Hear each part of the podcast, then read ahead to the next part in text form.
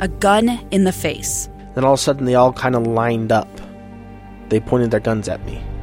And this is the point where I thought, I'm going to die today. Started two years of horror for an American in Venezuela. They said, You need to give us your phone and get ready because you're coming with us. I'm Becky Bruce, and I spent a year researching and piecing together Josh and Tammy Holt's story about their ordeal in a notorious prison. That's when everything started to turn bad. We had another pound on the door. Boom, boom, boom. And there was the police once again. You can binge all of the episodes of Hope in Darkness on KSLPodcasts.com or wherever you get your podcasts.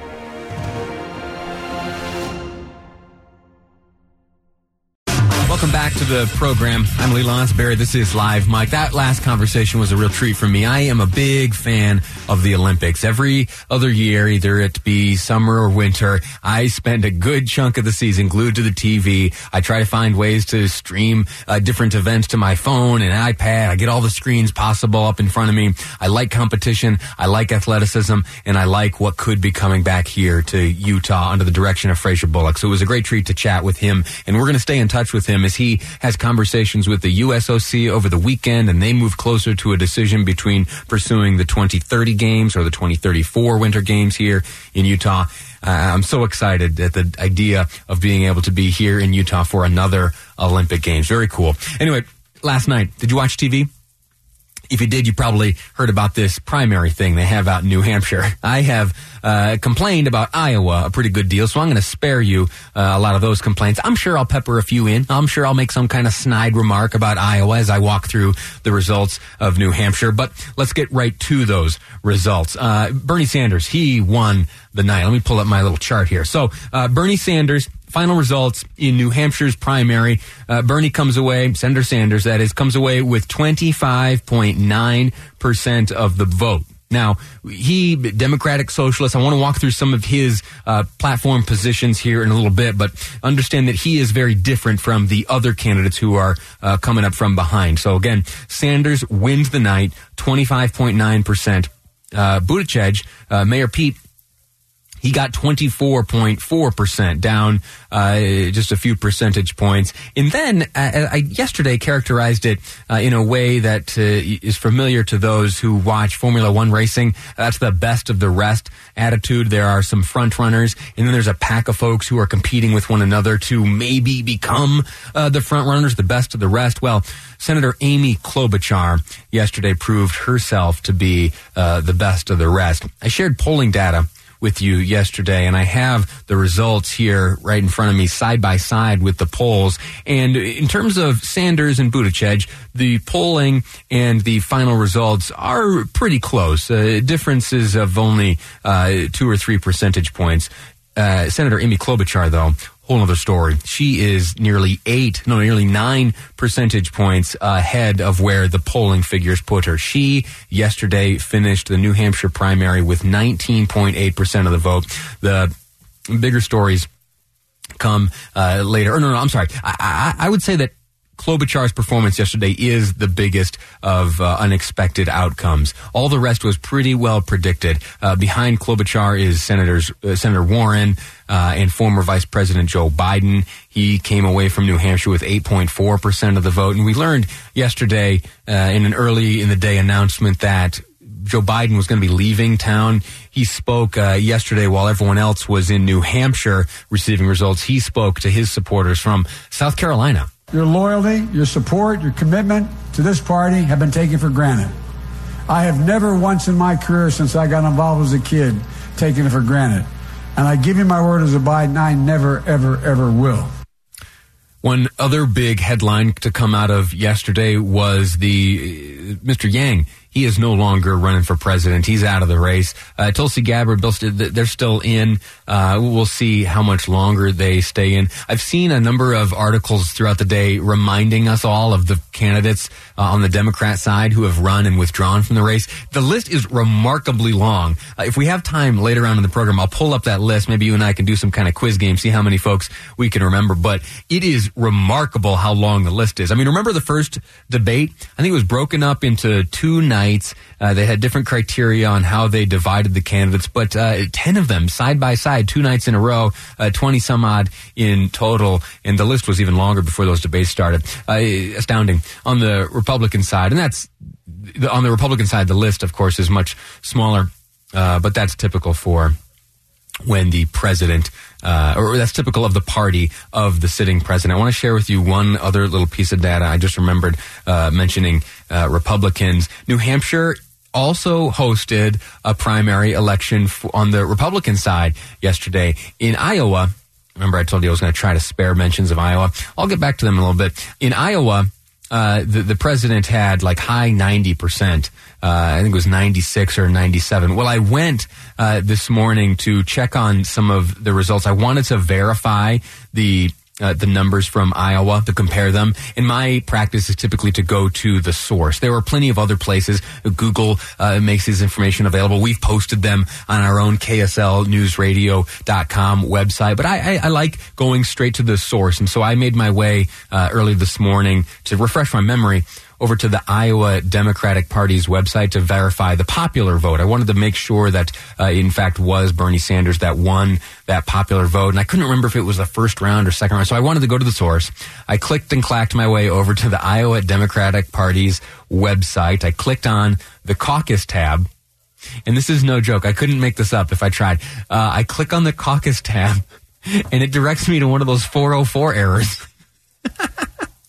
so I had to rely on secondhand information. I trust the secondhand information, but as I tried to, as I tried to get uh, verified information from Iowa, uh, still now a week removed from their caucus debacle up there, I am still unable to get that information from the source.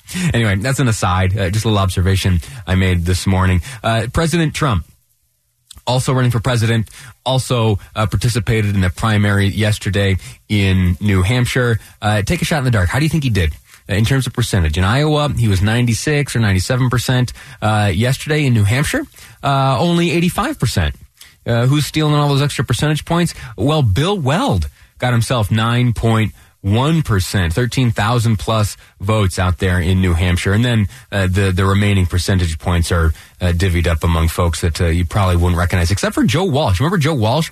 Uh, he made it known he was going to challenge the president uh, this year. I think he uh, has kind of backed off. any of his earnest efforts to ascend to the presidency, but he's still out there at least, and he got himself, let me see, that's a small number, 832 votes. Joe Walsh got himself 832 two votes in the New Hampshire primary on the Republican side last night. So let's go uh, and do a little bit of analysis. But first, I want to share with you some of the comments made by the candidates last night. Uh, Senator Sanders spoke last night to supporters in Manchester, telling them that this win marks the beginning of the end for Donald Trump. I want to take the opportunity to express my appreciation and respect for all of the Democratic candidates we ran against.